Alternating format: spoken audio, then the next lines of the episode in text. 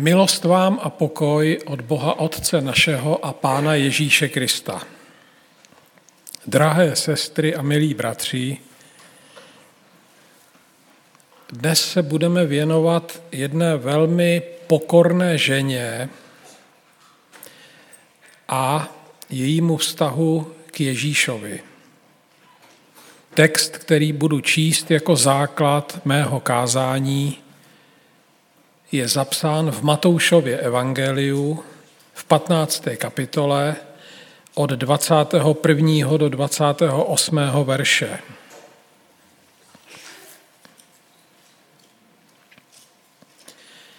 Ježíš odtud odešel do okolí Týru a Sidonu. A hle, jedna kananejská žena z těch končin vyšla a volala, smiluj se nade mnou, pane, synu Davidův, má dcera je zle posedlá. Ale on jí neodpověděl ani slovo. Jeho učedníci přistoupili a žádali ho. Zbav se jí, vždyť za námi křičí. On odpověděl, jsem poslán pouze ke ztraceným ovcím z lidu izraelského. Ale ona přistoupila, klaněla se mu a řekla, pane, pomoz mi. On jí odpověděl, není slušné vzít chléb dětem a hodit ho psům. A ona řekla, ovšem, pane, jenže i psy se živí z drobků, které spadnou ze stolu jejich pánů. Tu jí Ježíš řekl, ženo, tvá víra je veliká. Staň se ti tak, jak chceš. A od té hodiny byla její dcera zdráva.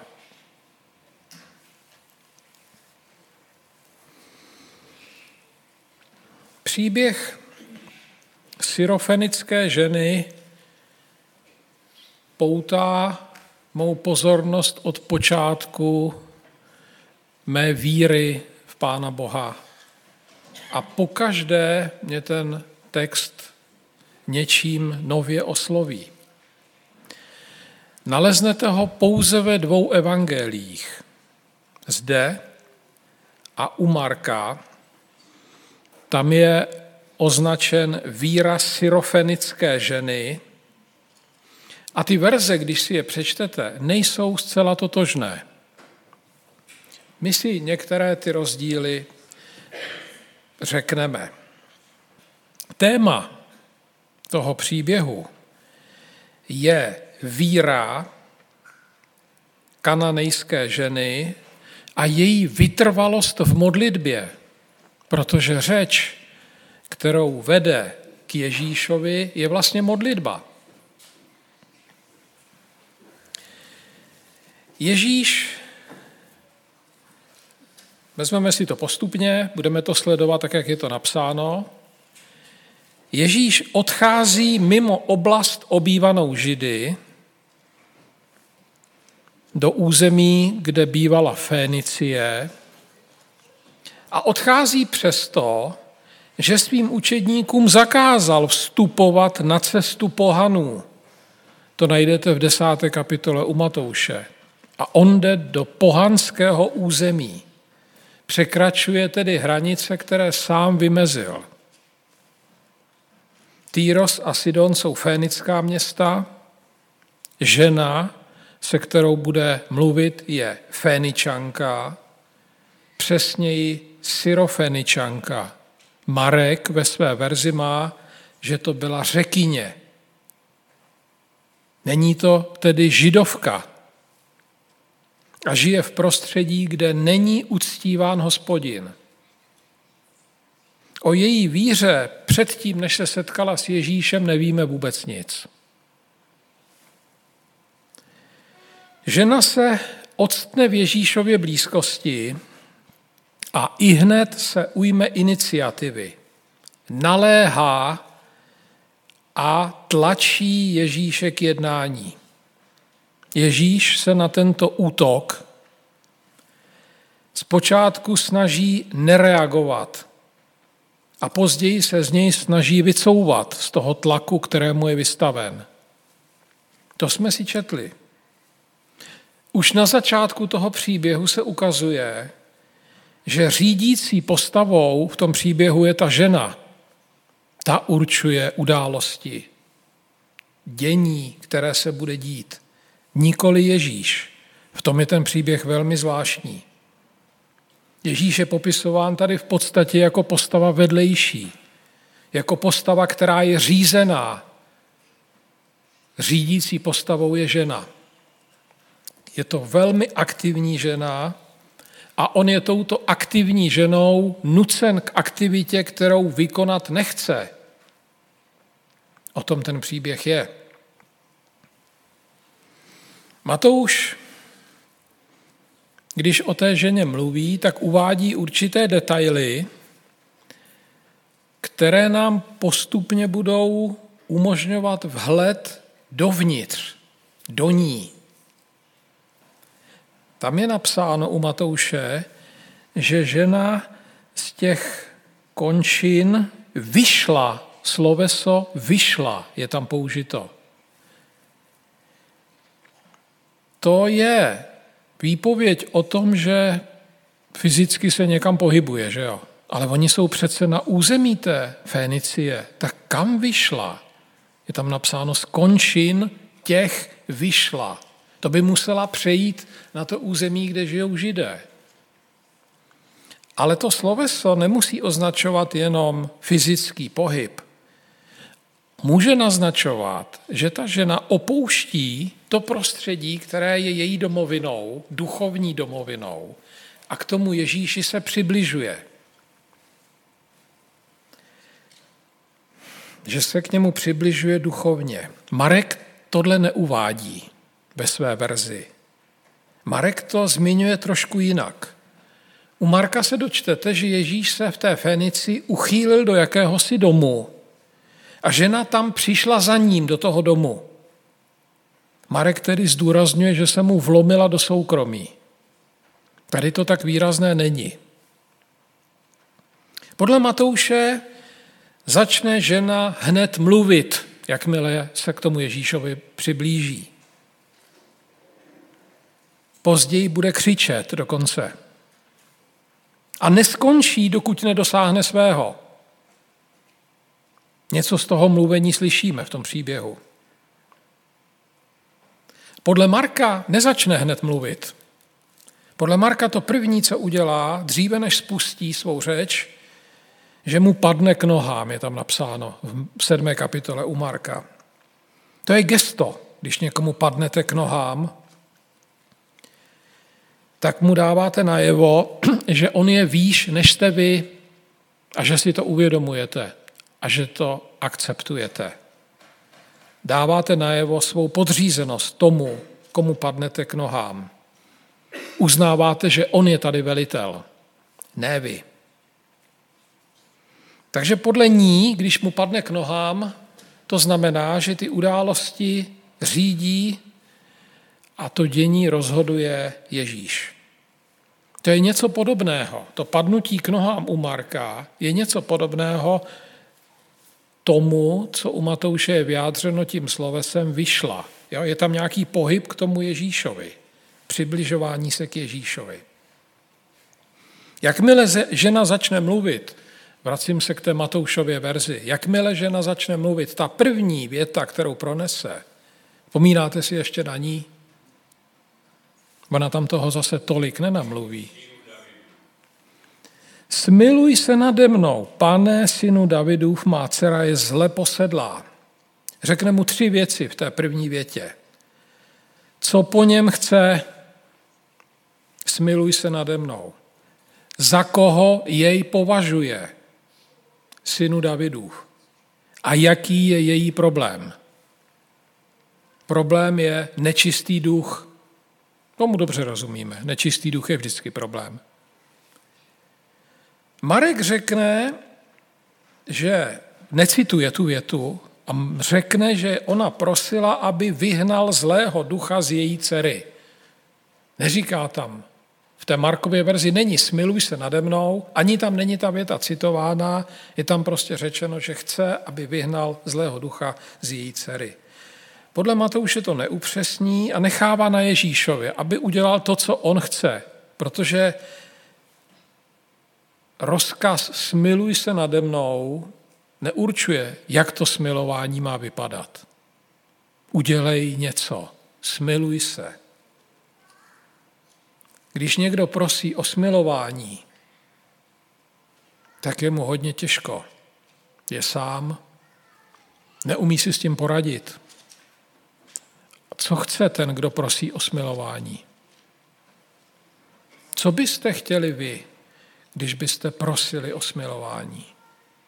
Prosili byste o soucit, o vnímání, o empatii, protože je vám smutno a očekávali byste, co byste očekávali po prosbě o smilování?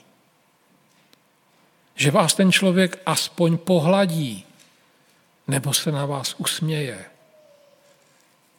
To je forma smilování se. Pak ho osloví synu Davidův. To je zvláštní oslovení. Ona mu tím dává najevo, že ho dobře zná, ví, kdo to je. Ale takhle ho znají židé, takhle ho neznají Feničané, řekové, kenánci. Ona ví, kým Ježíš je pro židy, je to syn Davidův, a tím též je pro ní. Ona přistupuje tedy k Ježíšovi jako k Mesiáši, protože synu Davidův je označení pro Mesiáše. To není jenom formální, eh, to není jenom formální oslovení.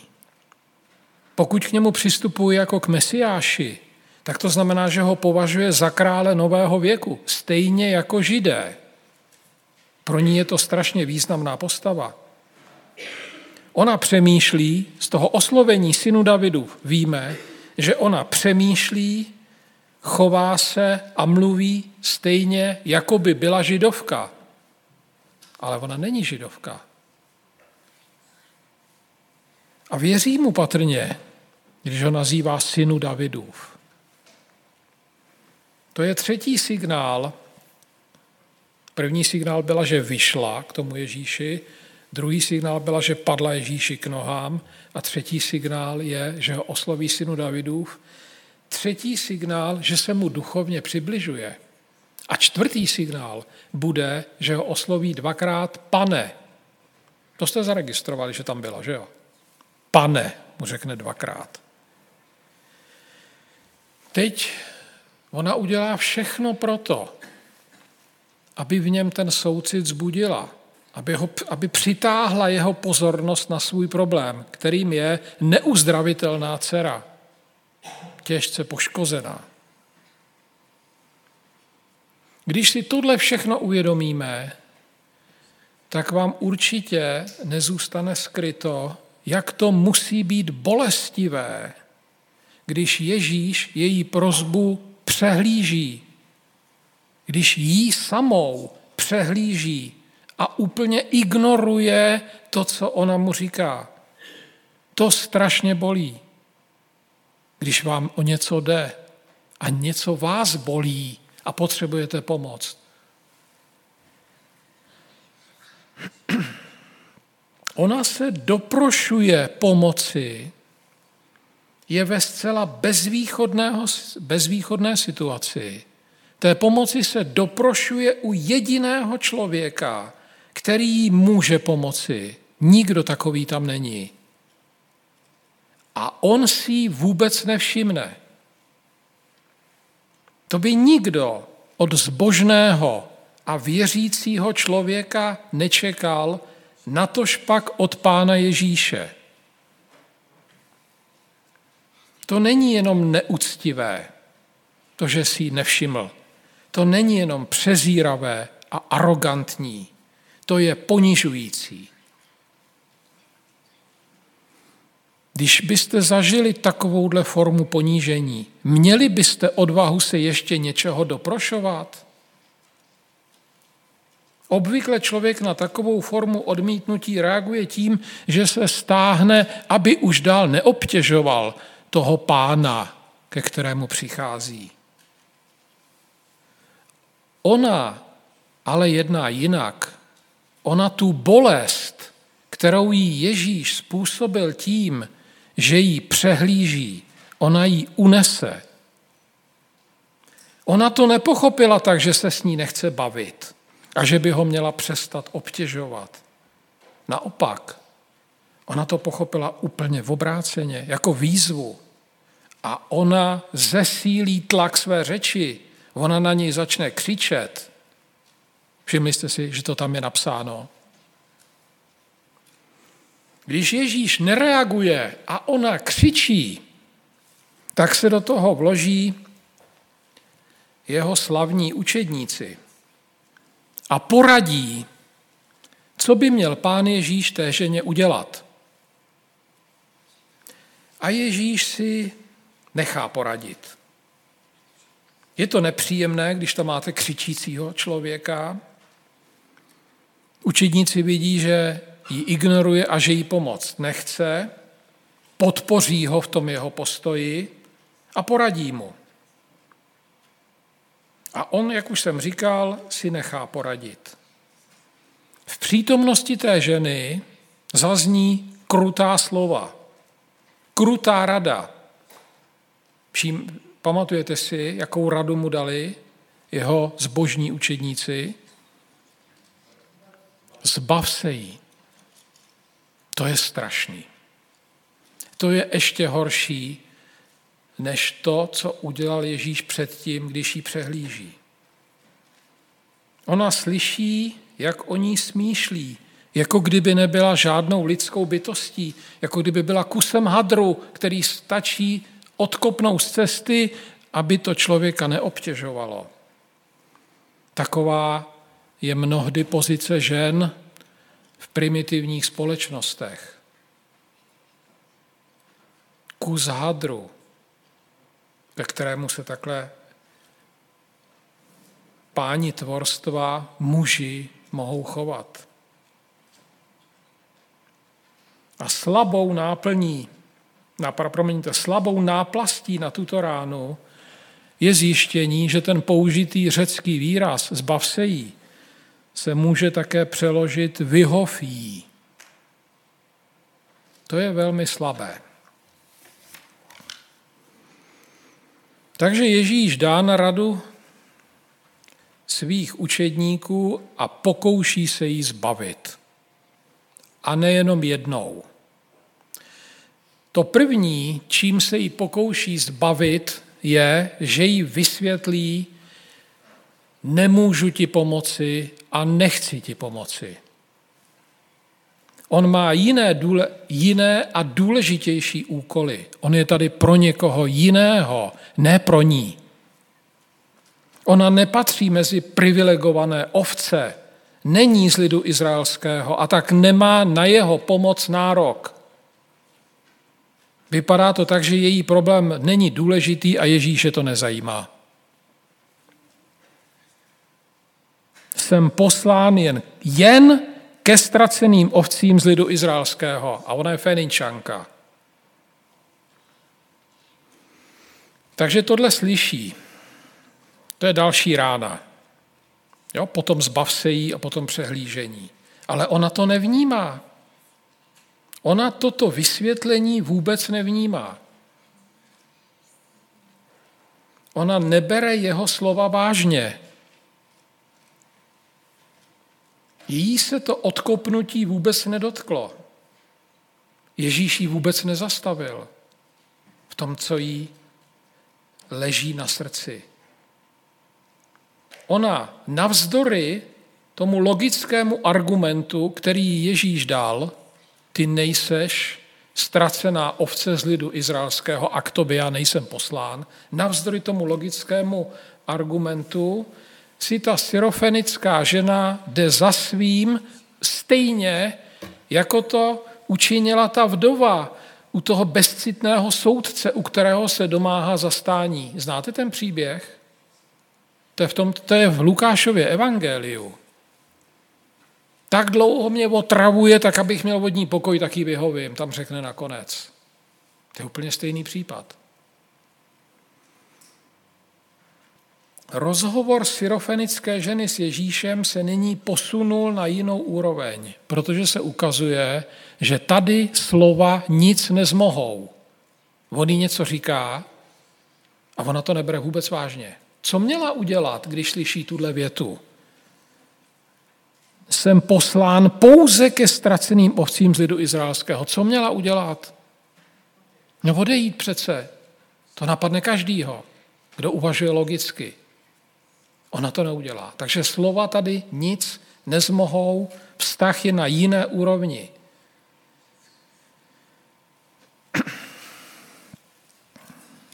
A ona zareaguje. Přistoupila, klaněla se mu a řekla, pane, pomoz mi. To je rozkazovací způsob. Ona mu nařídí, už jsme si na začátku řekli, že ona tady řídí to dění. Ona mu nařídí, aby jí pomohl. Předtím ho nazvala synu Davidův, teď ho označí pane. Označí pane člověka, který ignoruje, který se nechá přinutit, aby se jí zbavil a který vysvětlí, že jí nemůže pomoci. Toho označí pane. A není to zase formální označení. Ona ho považuje za svého pána. A když někoho považujete za svého pána, tak vůči němu jste v roli jeho služebníka. Dáváte mu najevo, že on tady velí, on tady rozhoduje a že si s váma může dělat, co chce, protože on je pán, ne vy. Takhle se ona k němu postaví. Po trojím zranění, které jí setkání s Ježíšem způsobilo. Navzdory tomu, že ji odmítá, ho osloví pane a nařídí mu, aby jí pomohl. A pán připraví této ženě poslední zničující úder, ve kterém jí znovu a velmi důrazně vysvětlí, proč pro ní nemůže nic udělat, proč ji nechá v její zoufalé situaci. To jsou ta slova, která jsou ve 26. verši. Nesluší se vzít chleba dětem a hodit ho psům.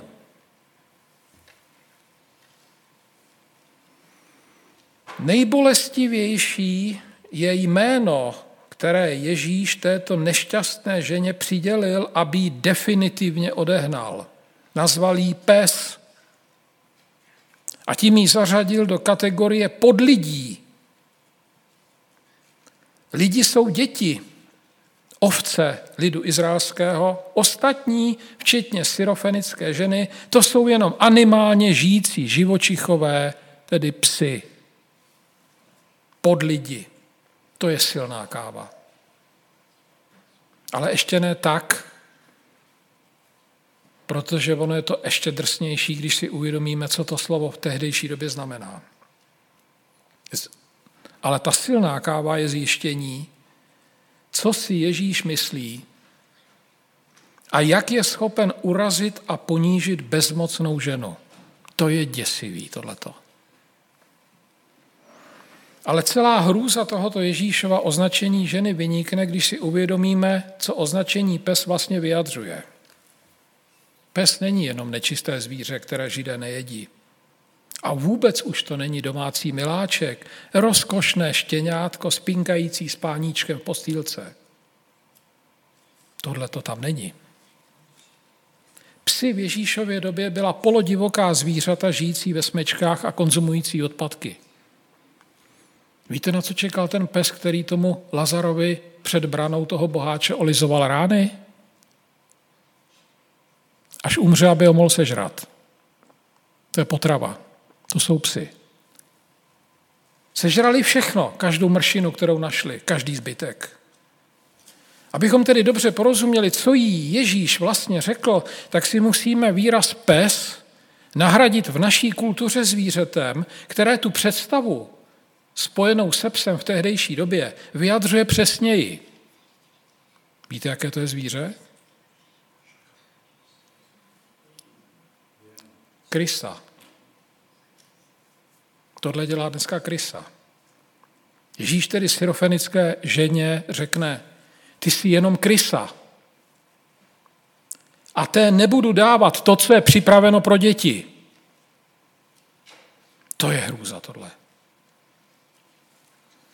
Ale ženu to nerozhodí. Všimli jste si toho? Nás, kterých se to vůbec netýká, to rozhodí. Jí to vůbec nerozhodí. Ona tu Ježíšovu optiku akceptuje. I když nám se může zdát, že tady už to hraničí s týráním člověka. Její pokora je bezedná, bezbřehá. Ona je absolutně pokorná. A to poznáte z té odpovědi, kterou, jí, kterou ona řekne Ježíšovi, kterou odpoví na urážku, které se jí teď dostalo. Ona mu poloironicky řekne, ano, jsem krysa. A jako kryse mi stačí pár drobků, které vám, pánům, upadnou ze stolu. Tohle mu řekne. Uznala, že má podřadné postavení a že ten, který s ní mluví, je zástupcem nadřadných, nadřazených lidí. Akceptovala fakt, že nemá vůbec žádné právo něco dostat. Ale ani to jí nezastaví. Ani urážka od Ježíše jí nezastaví. Nic jí nezastaví. Ona jde až na dřeň. A to Ježíše dostalo. Tahle skutečnost ho dostala. V tomto okamžiku Ježíš kapituluje a její postoj, to znamená ty tři věty, která ona, které ona tady pronese, nazval velká víra. Není to poprvé, co u někoho takhle diagnostikoval obrovskou víru. Máte to v osmé kapitole, v deváté a tak dále. Tadle víra, kterou má, nikoli Ježíš, jí otevřela cestu k uzdravení dcery. Tvoje víra je veliká, staň se ti tak, jak chceš. A od té hodiny byla její dcera uzdravena. Ježíš ní nepřišel, nevložil na ní ruce, neplivl jí do očí. Nic, neřekl žádnou formuli. Jenom pronesl, tvoje víra je veliká. Marek tu Ježíšovou větu uvádí v trošku jiné podobě. Že toto řekla, jdi, zlý duch vyšel z tvé dcery. Kvůli tomu, jak si promluvila, kvůli tomu zlý duch opustil tvou dceru. Takhle to tam řekne Ježíš podle Marka. Ježíš podle Marka vůbec nemluví o víře, ale mluví o tom, jakou obrovskou moc mají pronesená slova. Že toto řekla, tak ten zlý duch utek. Ježíš mluví o tom, jakou obrovskou moc má vyznání víry. To jsou pronesená slova. A tady si člověk maně vzpomene na slova apoštola Pavla, který řekl, vyjádřil, jakou moc má vyznání víry takto v epištole Římanům. Srdcem věříme ke spravedlnosti a ústy vyznáváme ke spasení. Naše spasení je založeno na tom, co vyznáváme svými ústy.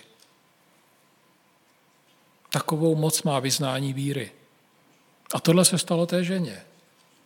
Naše vyznání víry rozhoduje o naší budoucnosti. No a díky tomu, co Ježíš řekl podle Marka, se mění optika toho pohledu a my se na celé to dění můžeme začít koukat úplně jinak. My jsme si ho předvedli velmi dramaticky podle Matouše. Podle Marka to tak dramatické nebylo, protože Marek na to kouká z jiné strany.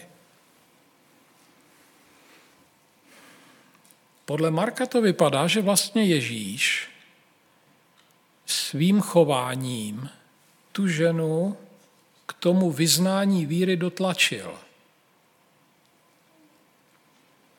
Dotlačil jí k tomu, aby se stalo to, co se stát mělo. Třikrát jí Ježíš se pokusil odradit. Poprvé, když si ji nevšímá, po druhé, když jí vysvětlí, že tady není pro ní, a po třetí, když jí nazve, že je krysa. Připomíná vám to něco ze starého zákona? Třikrát se pokusil jí zabránit v přístupu k záchraně Bohem. Třikrát se Noemi pokusila odradit svou snachu Růd, aby ji následovala do Betléma a spolu s ní uctívala jejího Boha. Všimli jste si tam toho? První kapitole knihy Růd. Ona tam dokonce řekne, on na mě vložil svou ruku, běžte odsuť a běžte uctívat svoje bohy. A to vložil na mě svou ruku znamená, sebral mi muže a dvě děti. Běžte uctívat svoje bohy do toho Moabu. A co jí na to Tarut řekne? Tohodle Boha chci uctívat. Toho, který na lidi klade svou ruku a komplikuje jim život. Tohodle budu uctívat. Znáte ten příběh? Strašně silné vyznání, které jí zachránilo život. Třikrát se jí pokusila odehnat a způsobila úplně pravý opak, že ta růd se zabejčila a rozhodla se spolu s ní uctívat jejího boha. Ne svoje moabské bohy, které nemají žádné ruce a tím pádem nemohou svou ruku na lidi klást. Třikrát se Jozue snaží Izraelcům zabránit, aby se přiznali k hospodinově smlouvě podle kon, e, závěrečné kapitoly Jozuovy knihy. A třikrát vlastně oni vyjadřují ne, v žádném případě my toho hospodina budeme uctívat a budeme respektovat, co on po nás chce. A čím víc je odrazuje, tím víc oni jsou rozhodnuti respektovat, co hospodin říká. Po každé to skončilo jinak. Po každé to odrazování skončilo jinak. Odhodláním uctívat hospodina. I u té syrofenické ženy. Takže to můžeme říct úplně jinak všechno. Tím, jak se Ježíš k té ženě choval, tím ji přivedl ke konverzi, Konverze je od slovesa konvertovat. A ona konvertovala od svých bohů fénických k bohu, kterého uctívá Ježíš. Ježíš ji přivedl ke konverzi, k odmítnutí a k zavrhnutí jejich bohů a k absolutnímu spolehnutí se na hospodina jako jejího boha. Navzdory všemu, co jí Ježíš řekl, jí přiměl k tomu, aby se na toho Boha spoléhala. To je absurdní, úplně nelogické. Na tom je nádherně vidět, že víra není logické rozhodnutí. A že to není rozhodnutí na základě logické úvahy, jak si někdy myslíme. To je vidět i na té růd, která se nerozhodovala podle logické úvahy, když bude uctívat Boha, který na lidi klade ruce a to znamená, že jim bere svoje jejich bližní.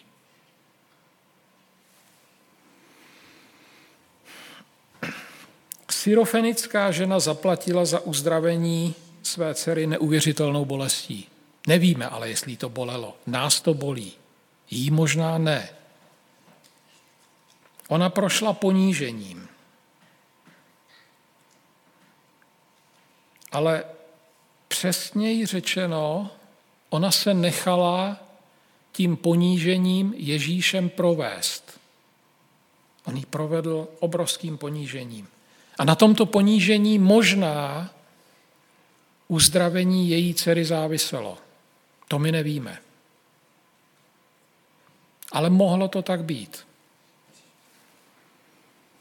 A znova připomínám, my tady vnímáme bolest a ponížení, ale ona to tak vnímat nemusela. Ukazuje se, že takhle pokornému člověku vlastně nikdo už ublížit nemůže. Jakkoliv to během vyprávění toho příběhu vypadalo, že ta syrofenická žena je ubožák, Ježíš je poslán jenom k zahynulým ovcím a ne k ubožákům. Ježíš dává pokrm dětem a ne krysám, ubožákům. Vypadá to z jeho slov, jako kdyby ta syrofenická žena byla ubožák, který nepatří k vyvolenému lidu, tak na konci toho příběhu se ukazuje, že to možná je úplně jinak. Možná jsou ubožáci ti učedníci, kteří k vyvolenému lidu sice patří, ale vůbec nic neví o boji, který musí tato žena svést se samotným Ježíšem o uzdravení své dcery. To jenom ubožák neregistruje. Nic neví o modlitbě, která je bojem o život. To jenom ubožáci o takové modlitbě nic neví. Takže možná je to naopak. Amen.